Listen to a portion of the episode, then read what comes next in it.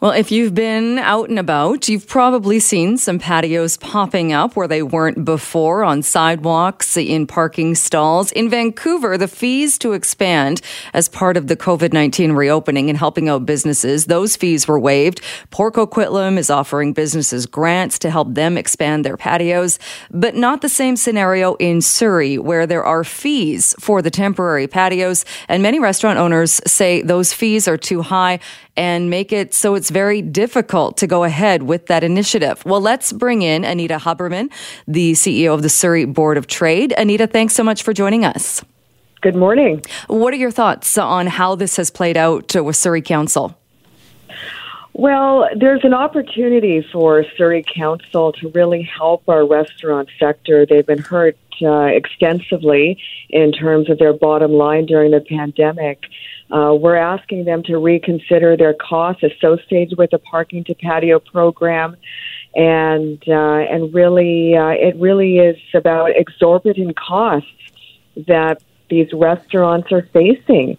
Uh, it's a $500 damage deposit nominal, $200 application application fee, $500 traffic control fee, $1,400 per parking stall on busier roads for the installation of safety barriers, which is split 50 50 with the city.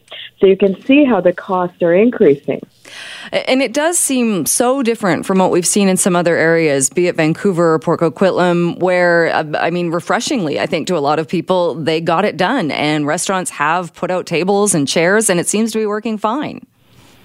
Well, we did receive a response uh, from the city of Surrey on this matter last week, and they said they are trying to cover their costs as well uh, in terms of uh, streamlining the application process, uh, in terms of offering staff. Um, and absolutely, the application process has been streamlined by the city of Surrey for the restaurant sector, but uh, there's an opportunity to really focus on economic recovery, and that is support for business, waiving costs during this time, and reconfiguring that local city budget to help business.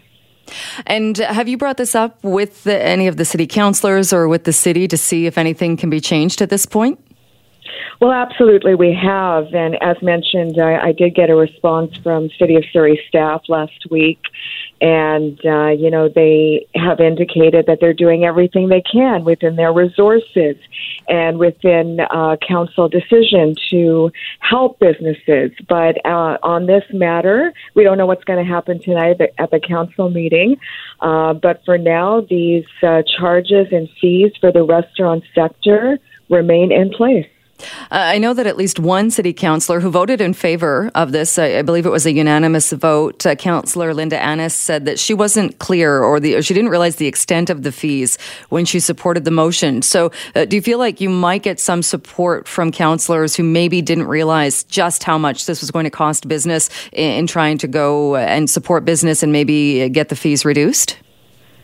Well, I would be surprised if there is a change in decision at the council meeting tonight, um, especially with the response that I received from the city of Surrey last week. I mean, there has to be political will uh, to uh, to do this to support the restaurant sector, and um, I'm not optimistic about that. Uh, so, do you think there will be any restaurants? I know uh, Janet Brown has been looking into this and talking to restaurants. Many saying that it's just too expensive. Uh, do you do you get the? Have you heard from any of restaurants that are still going to try and make a go of this?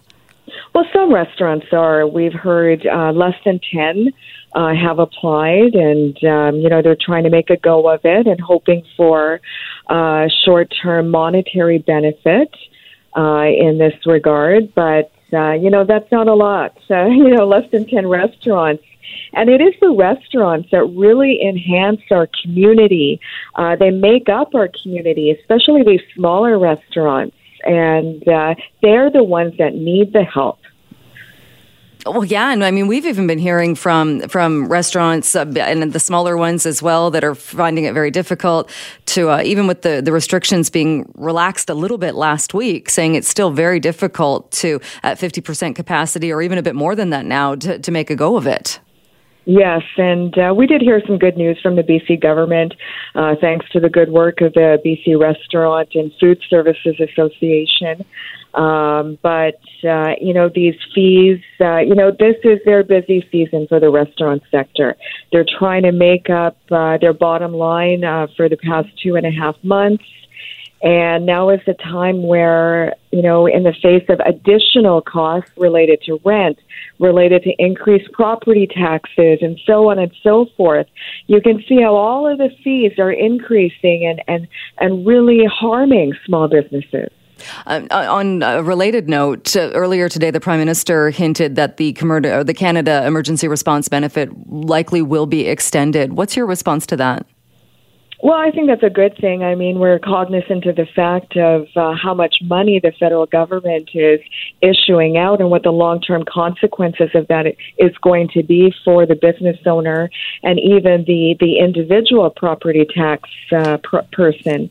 But um, it is needed, uh, but uh, we re- have to remain cognizant of how much money is going out of that federal government door.